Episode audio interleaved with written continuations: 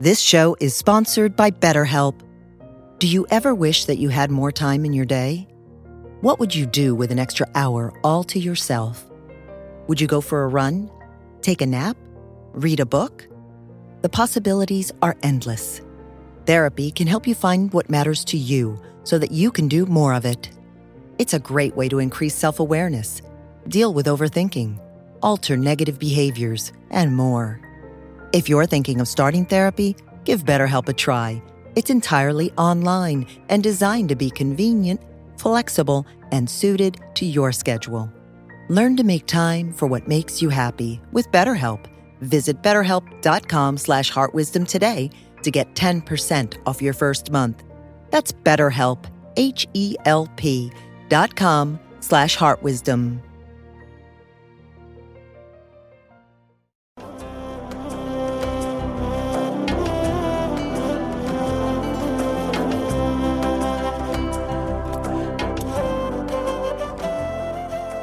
Welcome to the Jack Kornfield Heart Wisdom Hour.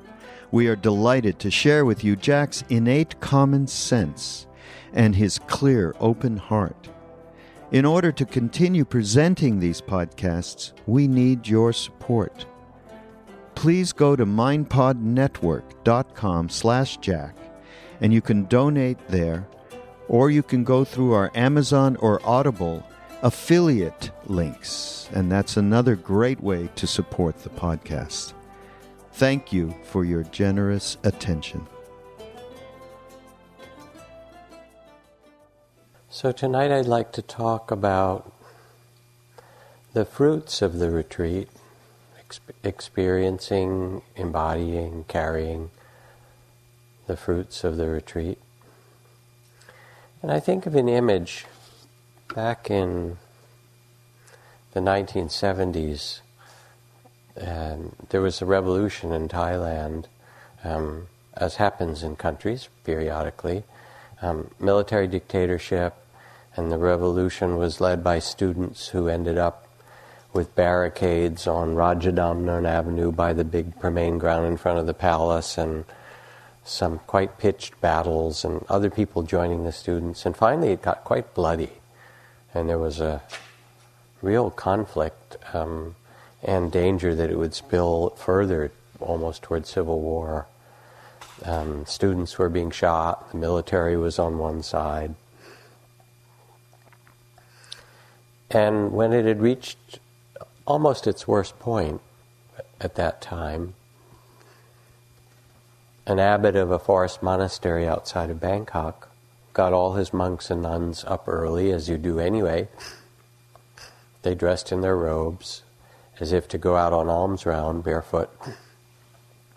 And they walked for several hours into Bangkok and got there not that long after it got turned light and walked between the lines of the military with their guns and the students with their barricades and Molotov cocktails and just stood there for several hours meditating. And there is, and there was even more so, a tremendous respect for the monastic order in Buddhist countries, for monks and nuns. And somehow their presence and their practice cooled the situation. Instead of it becoming more bloody, the next day, they began a dialogue, and gradually it got disentangled, and there was some accommodation, as happens in politics, and uh, greater bloodshed and more war, civil war was averted. You say, well, how is this possible? The greatest peace army the world has ever known or ever seen was in the 1930s. Guess where? Afghanistan, which was then the Northwest Frontier Province. It was organized by Khan Abdul Ghaffar Khan, who was this great elder there and a very close friend of Mahatma Gandhi. And he had 100,000 men, all devout Muslims who vowed to resist British rule without weapons in their hands or violence in their hearts, and kept their vow despite many being killed in great provocation. So there's something in the nobility of humans. You think about the Afghanis and all the different occupying armies that they have um, defeated in their own way with the kind of courage. But the courage is not just the courage of violence, it's really the courage of heart. So, if it's possible in those circumstances, perhaps you too could carry this. And I actually think you do. When I see you, as I spoke this morning at the end of retreat, when we see you coming to uh, our meetings together or sitting in the hall, we get to kind of look out from this little perch up here and you look better and better. Shining, steadier, more at ease in yourself. Doesn't mean it's all easy, you're human beings, you know. But there is some palpable sense that if we really needed to, we could all get up and go out and stand between the two sides in San Francisco or Berkeley or somewhere like that, and, and carry our practice and make a difference.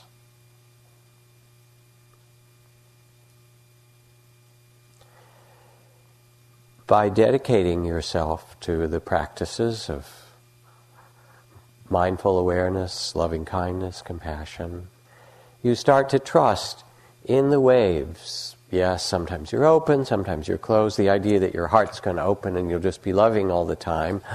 Oh, I just love everyone. Is folly.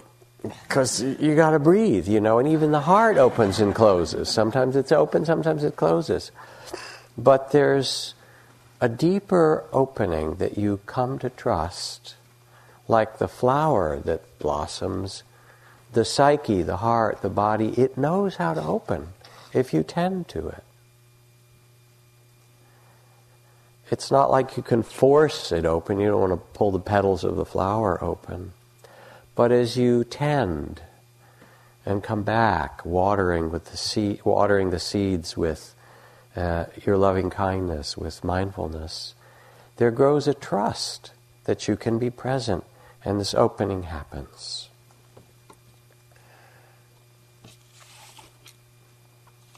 In the Jewish mystical tradition, one of the great rabbis taught his disciples to memorize, reflect, contemplate, and place the teachings of the holy words on their heart.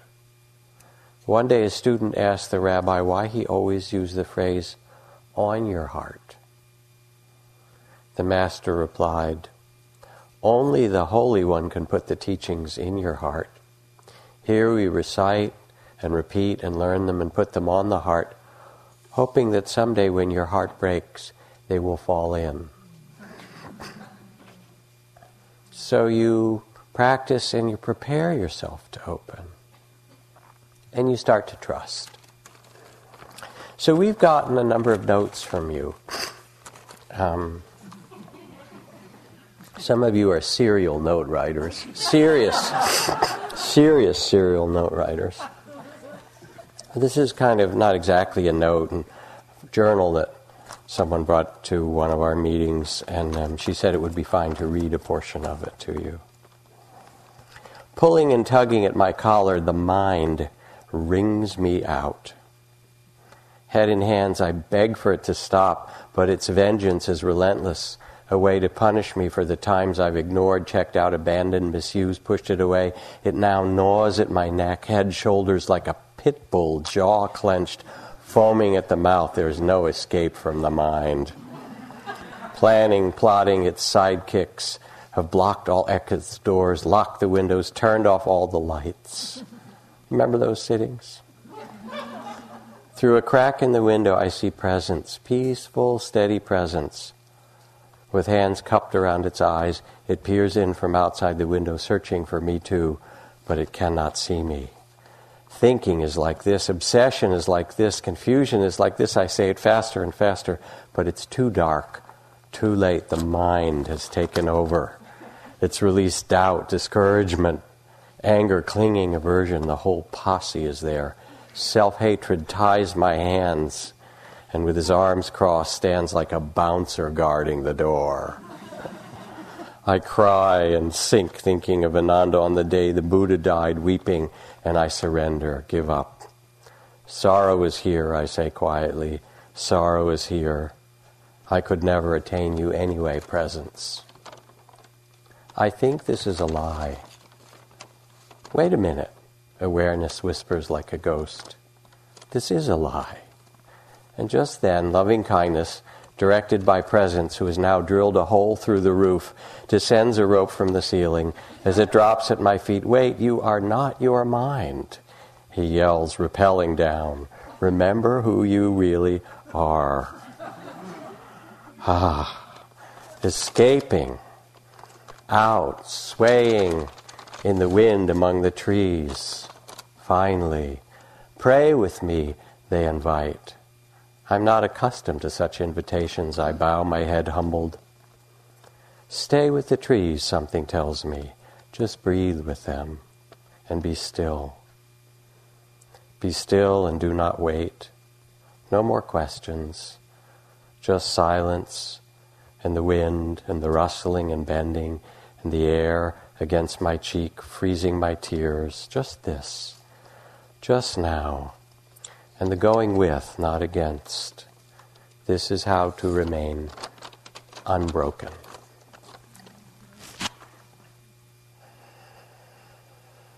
So you learn, and you have learned. You've sat through pleasant and unpleasant, joy and sorrow, difficulty and ease, inspiration and doubt.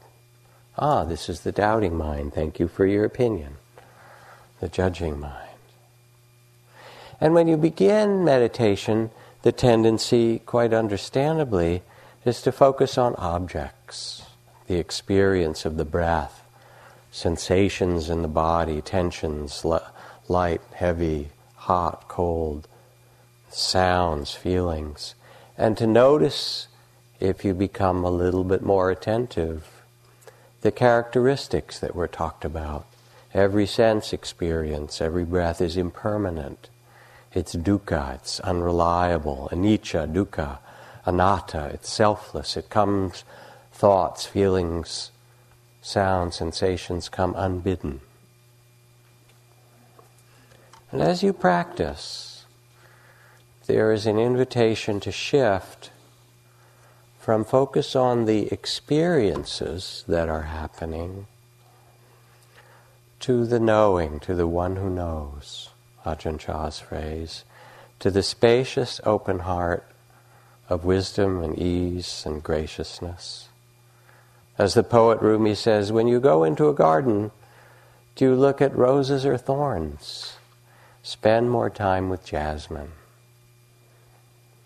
So, over the days and hours of your practice, as you sit and walk and help cook in the kitchen and help clean and so forth, there is a ripening of mindfulness and loving kindness. And as this presence grows, drills a hole in, repels down, takes you out from your mind for a moment, back to the trees, what you'll notice, what you can sense in yourself and have seen, is that in certain moments or times or periods, the factors of enlightenment and the jhana factors, these beautiful qualities, start to make their way into your experience. Mindfulness, interest, joy, calm, clarity, steadiness, equanimity, concentration. And as you start to feel them, you can actually enjoy them. Please. Dwell in them, marinate in them, inhabit them, expand them. So, yes, there's the struggles and the breath and the objects and so forth. And then there comes a little bit of calm, some sweet sense of presence, some sense of compassion, or love comes in. Don't go back to your problems. stay with the love, the compassion, the sense of calm. Invite it to open, inhabit it. It is the awakened mind, the awakened heart. And it's waiting for you because it is who you are. Now, the awakening of these factors of enlightenment, which happens to everyone, you all have your moments. They start to come in. Also, is described in another list, since the Buddha was a list maker, liked to make lists. The seven factors of enlightenment, the five jhana factors, the Eightfold Noble Path, the Twelve Links of Dependent Origination, the Four Noble Truths, and so forth, the three characteristics, the five skandhas, etc., etc., the 52 mental factors. Um, he also enumerated my favorite list, which happens to be where you dwell. This is a double entendre, so you catch it. That is um, metta, karuna, mudita, and upekkha the four dimensions of the awakened heart of love, compassion, joy, and equanimity, the name of your residence halls. And what happens as we release the identification with the small sense of self, identification with our thoughts and fears and judgments, the natural openness and radiance of consciousness begins to show itself. Sometimes in glorious ways, using radiance of consciousness. Some people are sitting there saying, What's he talking about? But sometimes in much more um, immediate and simple ways. Calm instead of chaos. Um, joy instead of depression. Some sense of ease instead of struggle. And as the practice deepens further, you discover that enlightenment and awakened consciousness, because strictly speaking, as Suzuki, to use Suzuki Roshi's phrase, strictly speaking, there are no enlightened beings. There are only enlightened moments.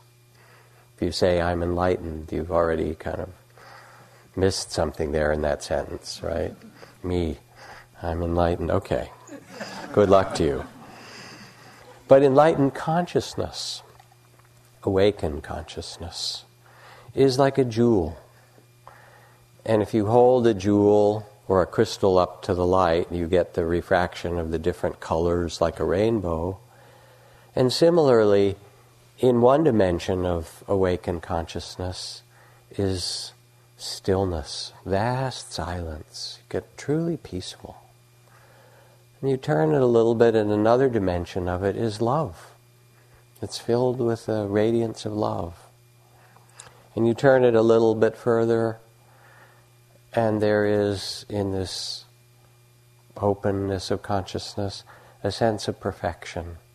Even with the joys and sorrows of the world and life, there's a sense of perfection of it all.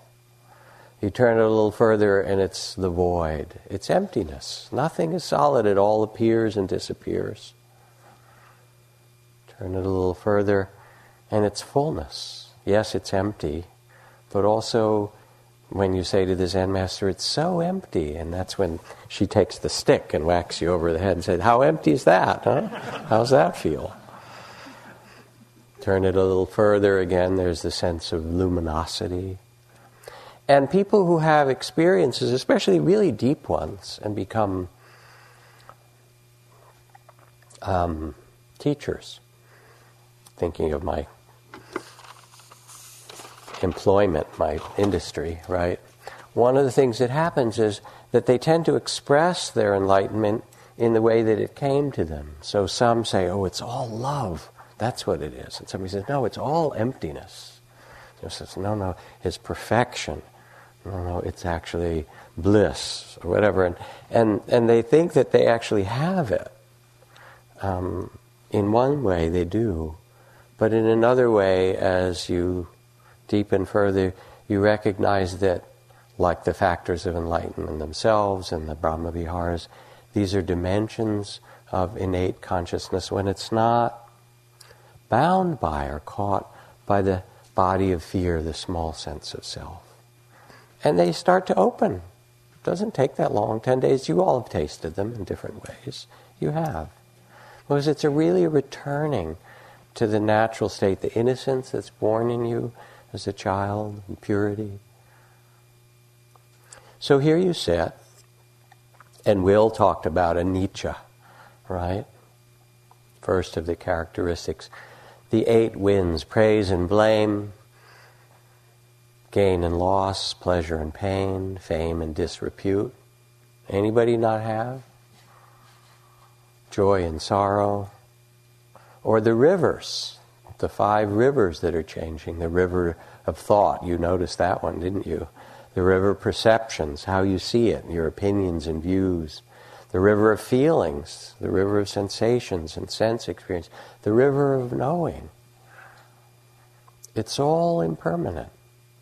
And you quiet yourself and you discover that what you are is a river. So then what to do? Relax. You're floating down the river, you are the river. What to do? There are three rules for writing the great English novel, said Somerset Maugham. Unfortunately, no one knows what they are. so you think somehow that when you get it together, you will understand how to operate and have it all together. But Ajahn Chah said those who are wise are more and more comfortable with uncertainty. They relax and trust the un- endless, boundless, creative unfolding of life.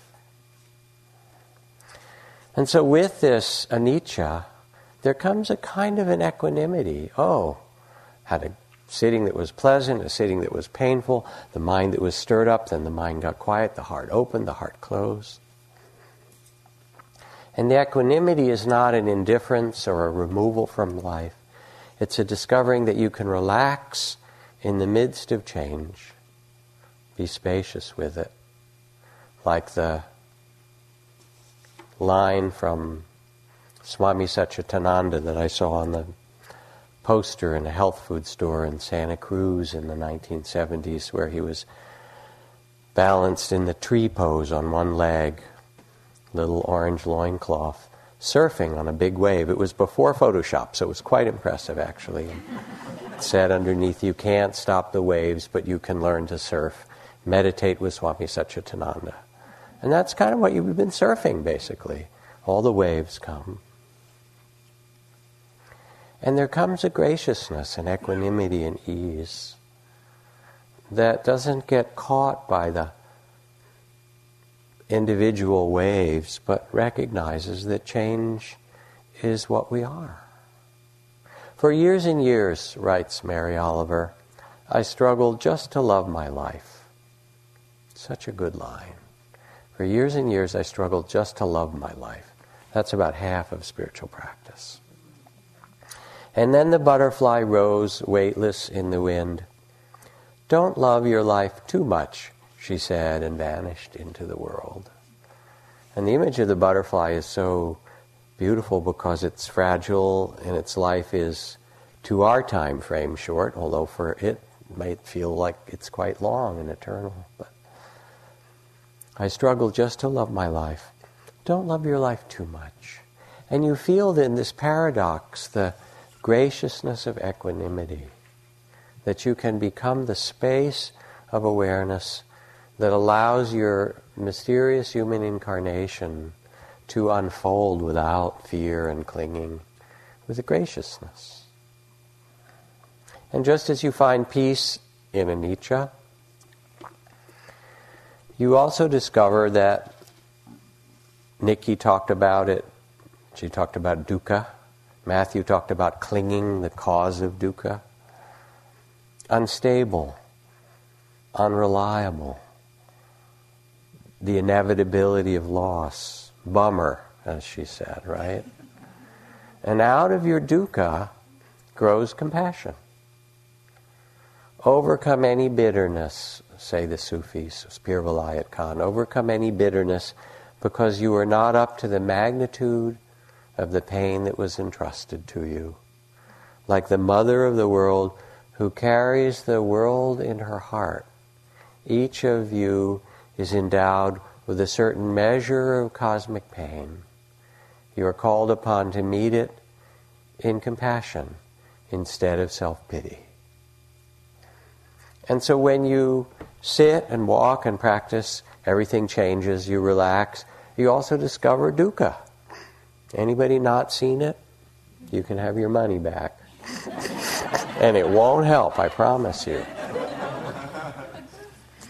And then from it, as Nikki talked about, there grows this compassion. And it's innate. It's the quivering of the heart as soon as the heart is touched by life. It's the little kids in Peggy's kindergarten who saw the warplanes headed out for Iraq and running, running really frightened. What's in those planes? Guns, bombs? Yes, she said. Are there children there like us? asked one of the kids. Yes, said Peggy. Oh, they must not know that. They wouldn't send bombs there if they knew that. We have to tell them. Kids ran out and made a huge picture of a child on the playground out of butcher paper and spelled out Iraq so it could be seen from the air. It's innate in us. And you feel it in the meditation. As you open, first there's struggle and suffering, and then maybe somebody near you starts to weep. Oh, is it all right if I weep in the hall? They'll ask. Please. Helps everybody. Poem Meditation Hall at night. I'm serenaded by a chorus of creek frogs and my neighbors weeping.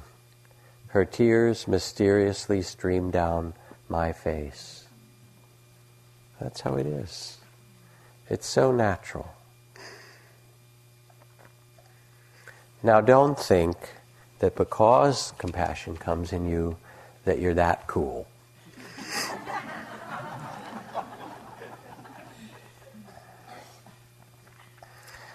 um, Inbal Bartal and Jean Decety at the University of Chicago did a study about rats, and they put a rat in a pretty big cage with some nice digs and some good food, and then they put a little tiny squeezed painful cage and put another rat in it that could get released when the bigger free rat pressed a lever. And it learned to do that, and the rat in the little cage in pain would squeak, squeak. And then they would put chocolate chips, five chocolate chips in for the rat in the big cage. And once the rat learned, squeak, squeak, how to let uh, a crying rat out by pushing the lever, not only would it let the rat out, but it would save a chocolate chip for it. It wouldn't eat all the chocolate chips. How's that? So, yes, you're cool, but you know.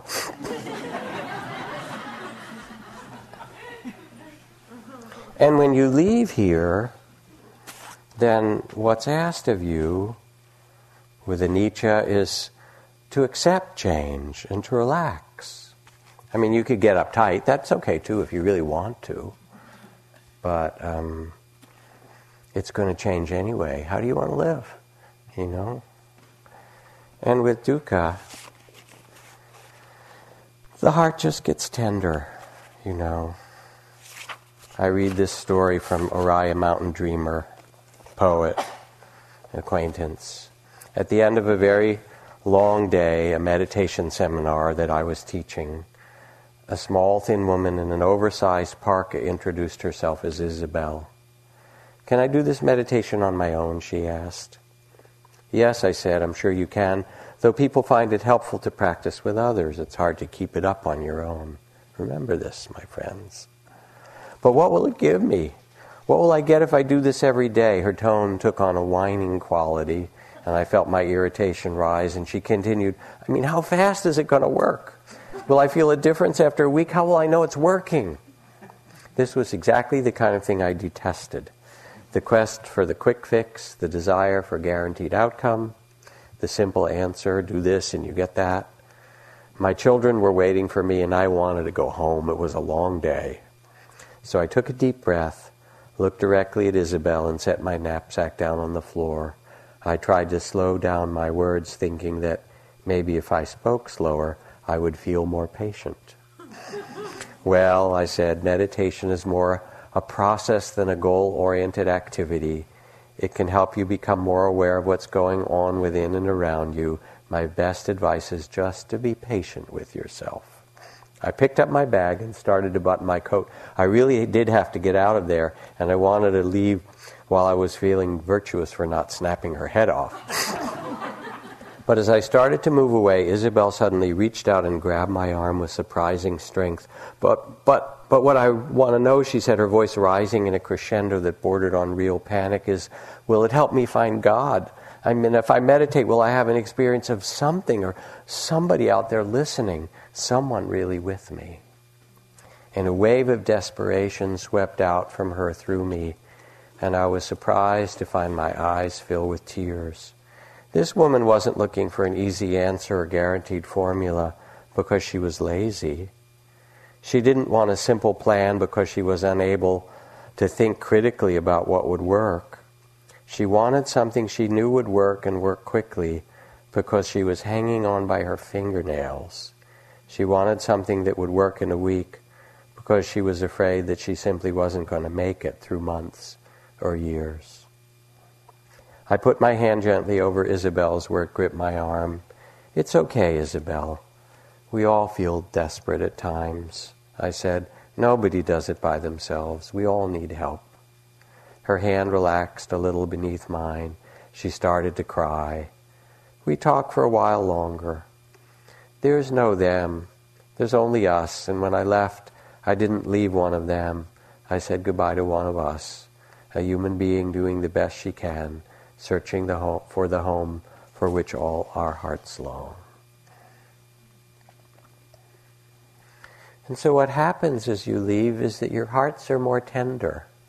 And it's not just self pity, oh, I've suffered a lot. You have. I know you have.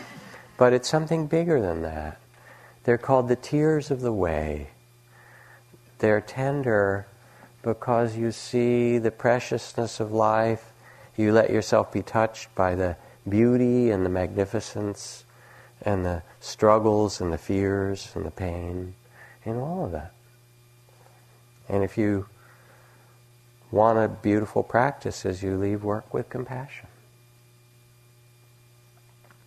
And then there's anatta, right? As Wes says, a not to me, a not to you. That's his explanation for it. The Italian Dharma.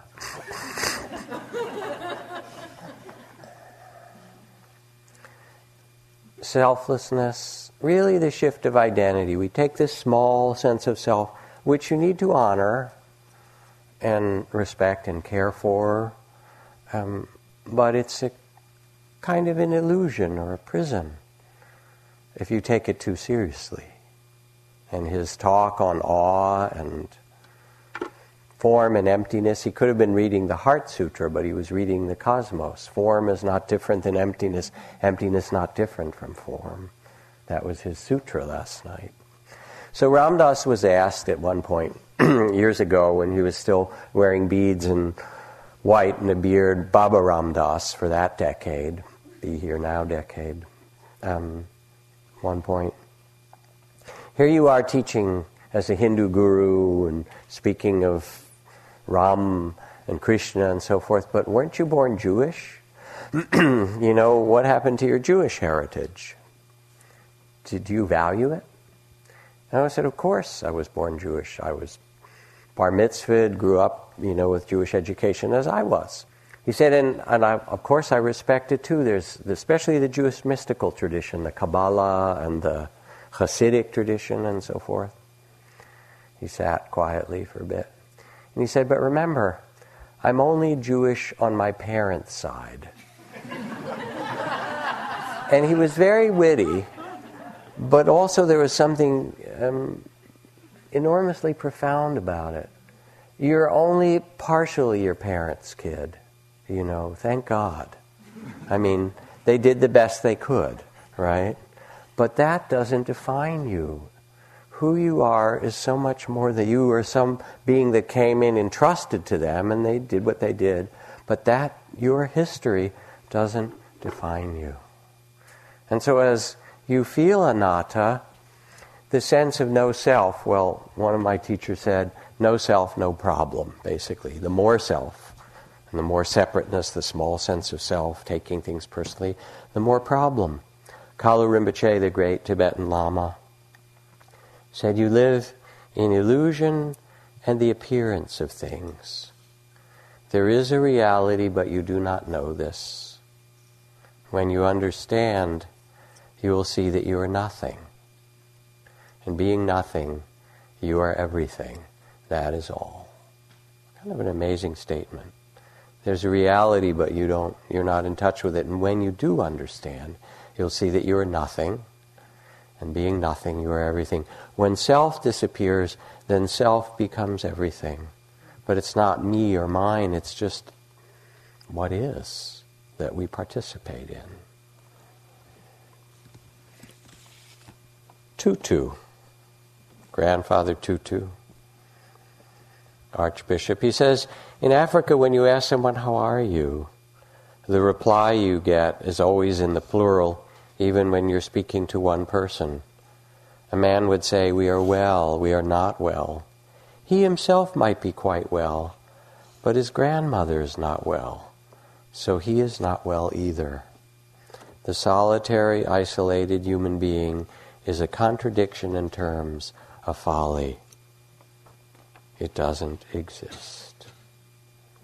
And so you start to sense with anatta that there's less of you and more of you. In this beautiful way, Alice Walker says, One day I was sitting there like a motherless child, which I was. And it came to me that feeling of being a part of everything, and I knew if I cut a tree, my arm would bleed. And I laughed and cried and run all around the house. When it happens, you just can't miss it. And you know it, walking in the mountains and making love and special day, swimming in the ocean, listening to extraordinary music, being at birth or death. I've talked about this.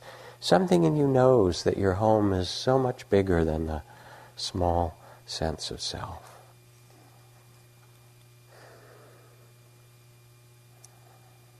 And so, out of anatta, in the sense that you're not this small sense of self, that you're nothing and you're everything, there also comes, out of all these grow these different qualities, there also grows a kind of metta. Because it's not me here, but it's us connected together. Being nothing you are everything. So, in the mountains of northern Iran, where the Lori people live in Loristan, they bring their herds up in the summer and then move them back down in the winter. They give the young children of the village to a medium aged child, 10, 11, 12 year old, to watch the little ones, as they do in village cultures. And so they were up in the mountains, and this girl was given a group of young children, and she started to run back one day, shouting, He's disappeared, he's disappeared. Little boy, 16 months, couldn't walk very well, son of a neighbor, and everybody got alarmed. They came back and they looked all over, couldn't find him, and they thought, well, maybe he toddled back to the village and to the yurts or whatever they had been staying in, and they looked under the pillows and all the hiding places and everywhere, and they couldn't find him. And everyone got more concerned, and it got darker. And they started looking and shouting,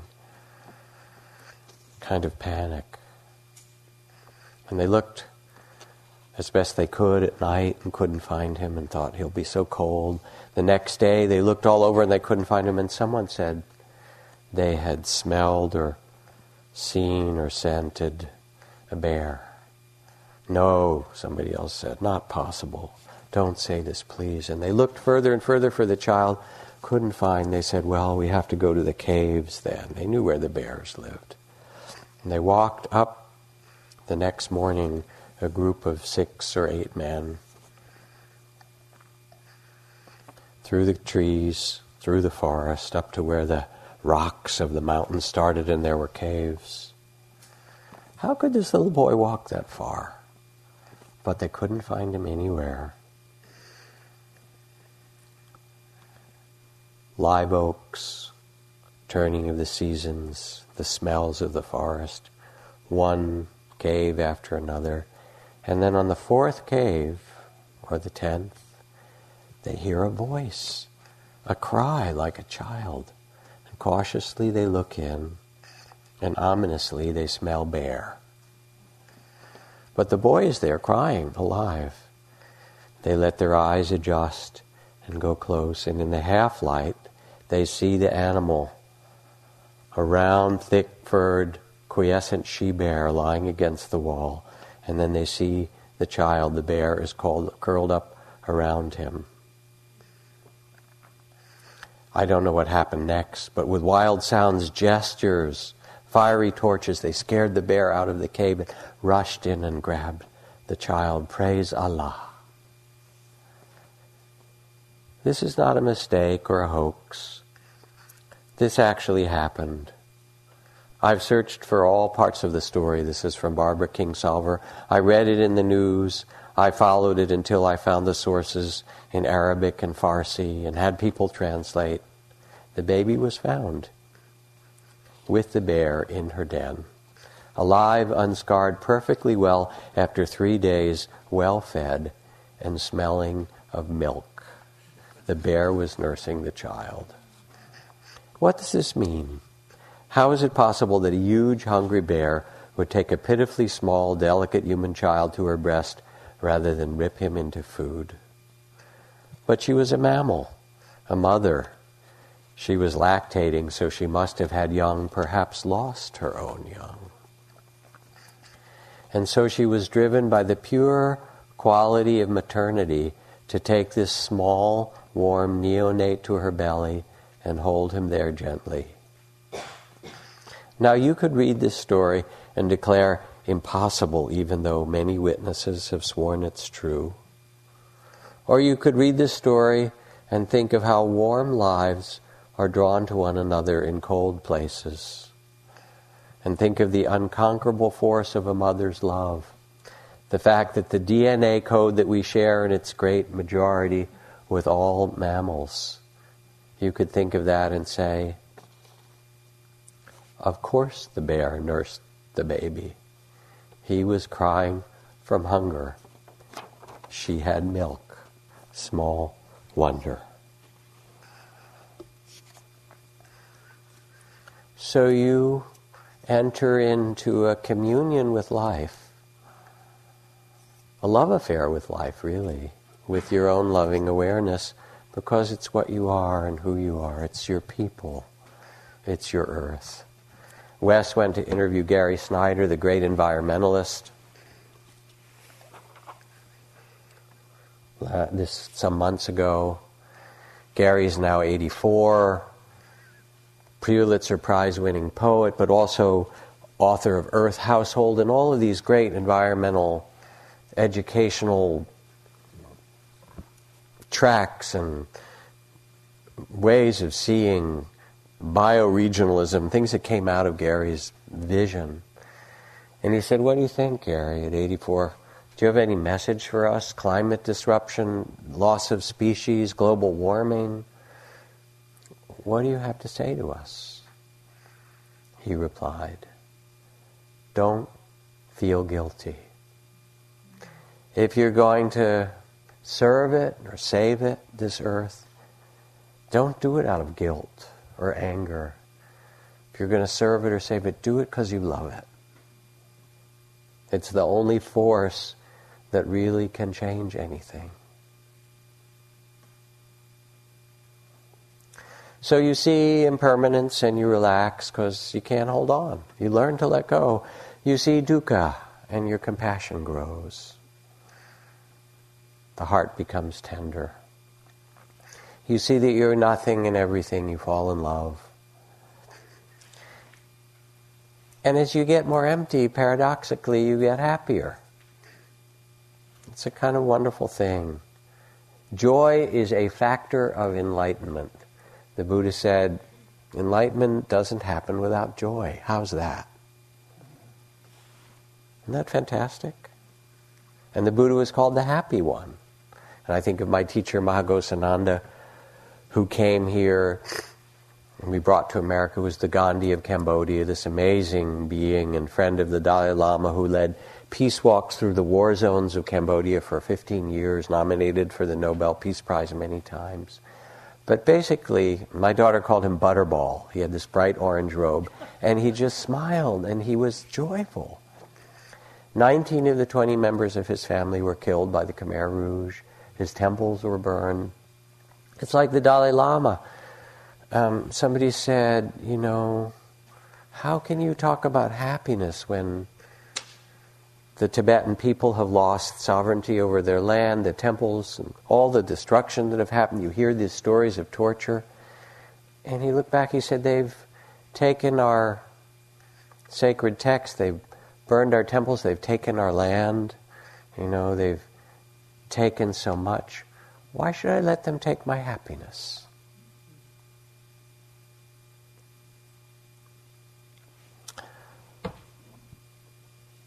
a poem that I read often when I speak of this, that I think is one of the great poems of the last number of decades by Jack Gilbert, one of our really treasured poets, called A Brief for the Defense, for the lawyers among you. Sorrow everywhere, slaughter everywhere. This is a tough poem, by the way. If babies are not starving someplace, they're starving somewhere else with flies in their nostrils. But we enjoy our lives because that's what the gods want, too. Otherwise, the mornings before lavender summer dawn would not be made so fine, and the Bengal tiger would not be fashioned so miraculously orange and black. The poor women at the fountain are laughing together between the suffering they've known and the awfulness in their future, smiling and laughing while somebody in the village is very sick. If we deny our happiness, resist our satisfaction, we lessen the importance of their deprivation. We must risk delight, not pleasure seeking, but we must have the stubbornness to accept our gladness in the ruthless furnace of this world. To make injustice the only measure of our attention is to praise the devil. If the locomotive of the Lord runs us down, we should give thanks that the end had magnitude. We must admit that there will be music despite everything. To make injustice the only measure of our attention is to praise the devil. We must risk delight. How is that? Because it doesn't serve someone who's suffering for you to pout about it and for you to dwell in the depression and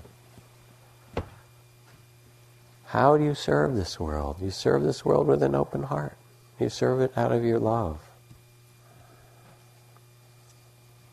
And the world's always trying to love you back.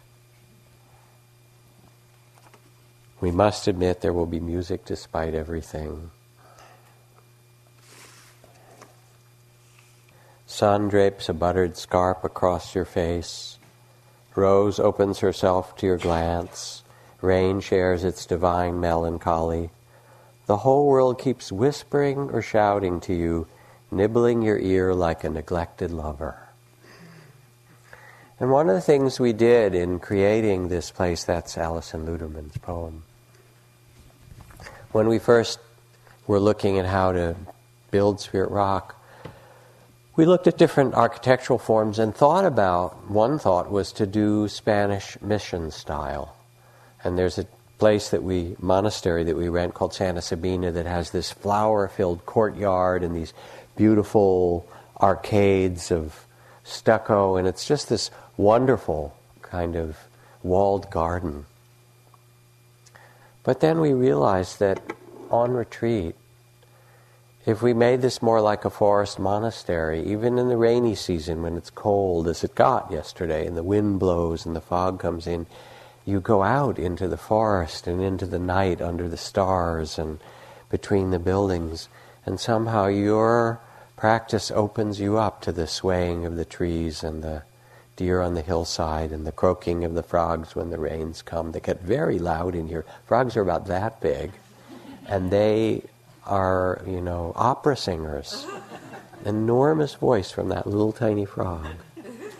And that somehow that this is our practice. So you're asked to celebrate life. Like Ghosananda who lost everything. Or the Dalai Lama, why should I let them also take my happiness? To embody what you've understood the last piece requires the understanding of intention. And that's the way karma works. Karma vipaka, the language in Pali, Sanskrit. Cause and effect, if you will. Karma also means action. But most importantly, the root of karma is intention. So that if you drive your car and you get into a crash, let's say you're in your neighborhood and you crash your car through the fence of your neighbor next door and smash into the living room window. If you do that behind the wheel of your car, smash through, because you are furious at your damn neighbor for all that they've done, and now they're building this big thing and they cut down the tree, and you're just raging, and you do that, they will call the police, the little blue bubbles and lights will come and they will lock you up, right? Same action. You're in your car, the gas pedal sticks, you crash through the fence into the living room, your neighbor, there you are, car, crash, same result. Accident. The gas pedal stuck. Your intention wasn't to harm your neighbor. Completely different result. The source of karma is the intention that precedes your words and your deeds. Does that make sense to you? So, to embody what you've learned here, now that you've gotten still, you can do this little sacred pause thing in a conversation where it gets heated and difficult or there's the email you're about to send, before you push the send button, take a couple of breaths, or you're there in conflict with someone, should it happen. Not me, of course, never happens, but should it happen to you. I remember, yes. Pause for a moment before you press the send button, before you blurt the next thing out. And instead of being defensive or angry or trying to prove you're right or all those things, take a little pause and ask inside, What's my best intention? What is my highest intention? And almost always, the heart will answer, Oh, I want this to work out. Or I want, you know, this person to know I care, I want harmony, I want us to find a way to love each other. The heart wants that. And then you notice that you change the wording in the email or what you're about to say has a different tone of voice to it less trying to prove yourself right and more trying to understand. You know what I'm talking about? And that little bit of tuning to your intention is the way to carry this practice forward. So that short term intention, and people read it, they feel it, the vibe of it. Especially in this time of managed care, more emphasis seems to be placed upon medication and the quick amelioration of symptoms, short term work, and privatized profit making clinics than upon the lovely and mysterious alchemy that comprises the healing chords between and within people, the chords that soothe our terrors and help us to be whole. So it's a description of medicine and healing, but it's really a description of the communion between people. And you listen to your intention something different comes. Now, there's also something called long term intention. And in Buddhist tradition, it's most beautifully characterized by the Bodhisattva vow, where you take time to reflect about this mysterious incarnation. You get quiet, you look at, okay, here I am, I have this body and mind and education and history and life and possibility. What matters? What do I really want to do with this life? And the Dalai Lama wakes up in the morning with Shantideva's Bodhisattva vows May I be a bridge or a raft or a boat for those to cross the flood. May I be medicine for the sick. May I be food for the hungry. May I be a resting place for the weary. May I be a lamp in the darkness of ignorance. May I be an inspiration for those who've lost hope. May I do this as long as earth and sky and suns and galaxies exist until all beings we together are enlightened. Something like that, some little vow. but what happens is that if you take such a vow, doesn't have to be the formal one, but if you reflect on what really matters, you set the compass of your heart to the north star of your life, which might be as simple as I vow to be kind, I vow to be truthful or to listen. Diane Ackerman, friend and poet, wrote this poem.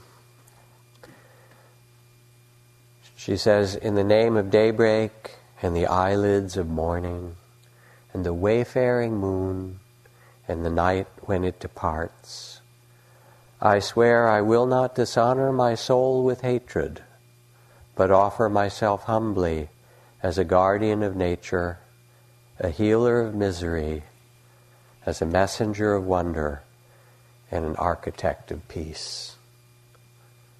Like a modern bodhisattva vow.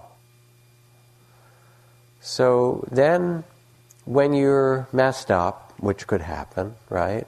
or you lose your way, which might also happen, or you're in a difficult situation, you pause and you check in, say, well, what is my intention?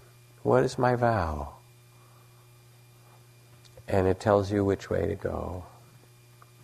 My Sharon's friend Sharon Salzberg tells the story of this homeless person coming up when she was traveling, I think, in Seattle wanting something from her and saying, Don't you know me? And she said it was shocking because some part of me realized that I'd never met this man before. But when someone says, Don't you know me? it touches something, doesn't it? And then she realized, Well, I did know him. I didn't know him in the particulars, but he was saying, Don't you know me? We're of the same kind. As Mother Teresa says, the trouble with you is you draw your family circle too small.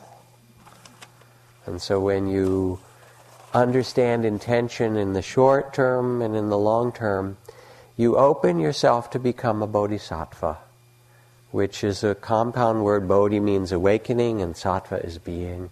A being committed to compassion, liberation, awakening, no matter what the circumstances.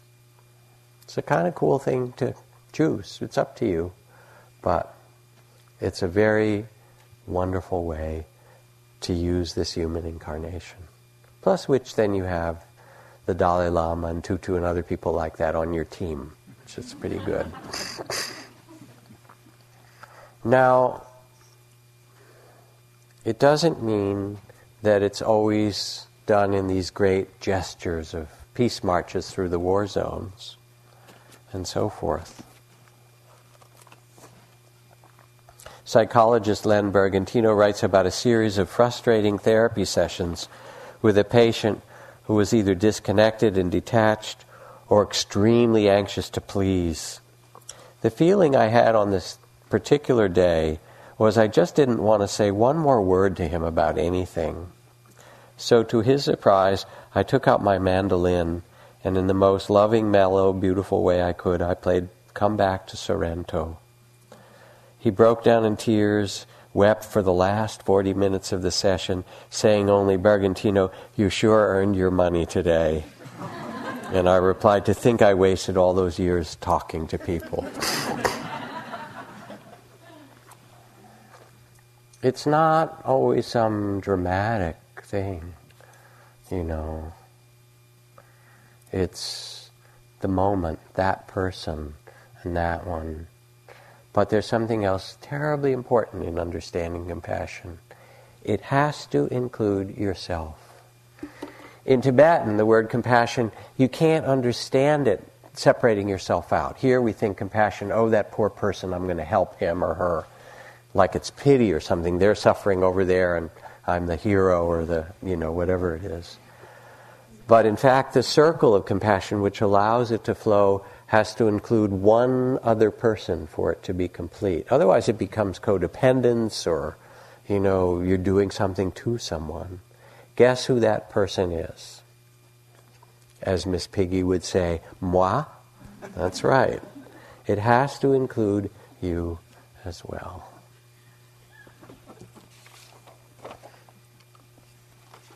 In our center in Massachusetts at IMS in Barre, beautiful old Catholic monastery surrounded by the woods, for the three month retreat, we have a beautiful two month retreat in the spring here. They have the autumn three month retreat. And it gets into winter, it snows, and people in the winter will go out in the back patio and take bird seeds. There's some bird seeds there. And if they stand very still, and I mean, you're there for three months, you know, what, what are you going to do? Sometimes the birds will come. So this is Mary Oliver poem called Winter and the Nuthatch. Once or twice, and maybe again, who knows, the timid nuthatch will come to me if I stand still with something good to eat in my hand. The first time he did it, he landed smack on his belly as though his legs were so frightened they wouldn't cooperate. Next time he was bolder. Gradually he became wild about the walnuts. But there was a morning I came late, and guess what? The nuthatch was flying into a stranger's hand. To speak plainly, I felt betrayed. I wanted to say, Mister, that nuthatch and I have a relationship. It took hours standing in the snow before he would drop from the tree and trust my fingers. But I didn't say anything. Nobody owns the sky or the trees. Nobody owns the heart of birds. Still, being human and partial, therefore, to my own successes, though not resentful of others fashioning theirs. I'll come tomorrow, I believe, quite early. And there comes this sense of graciousness, not of judging, but of loving your humanity in its tainted glory and the humanity of others, and planting the seeds of goodness as you go, and trusting that not the results. As Thomas Merton says, do not depend on the hope of results. You may have to face the fact that your work will be apparently worthless and achieve no results at all if not at times bring about its opposite. As you get used to this, you start more and more to concentrate not on the results, but on the value, the rightness, the truth of the work itself. And so you start to live from the values of the heart you set your compass. You learn to relax in uncertainty. You let the tenderness of compassion be with you, and you practice regularly. That's why it's called practice, right? Rather than perfect or something. You practice to remind yourself to inhabit this beauty, this true nature.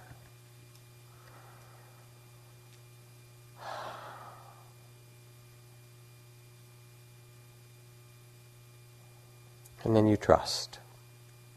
You plant seeds and trust. Pablo Neruda's line You can pick all the flowers, but you can't stop the spring. There's some great force of life that wants to do beautiful things with you. No matter how difficult your circumstances, the Ghosanandas and Aung San Suu Kyi's show, Nelson Mandela's show what's possible. This is why you can see 90 year old widows committed to tending small flowers in spring, and 10 year olds with very little to eat care for stray kittens holding them to their skinny chests, and painters glowing, going blind painting more, and composers going deaf write great symphonies. And as we give ourselves to life, it floods through us, it renews us. Last phrase from Guillaume Apollinaire. Now and then it is good to pause in your pursuit of happiness and just be happy. Thanks, everybody, for listening to the Jack Kornfield Heart Wisdom Hour. We appreciate your support, and we ask you to continue that support by going to mindpodnetwork.com slash jack. Look forward to seeing you next week.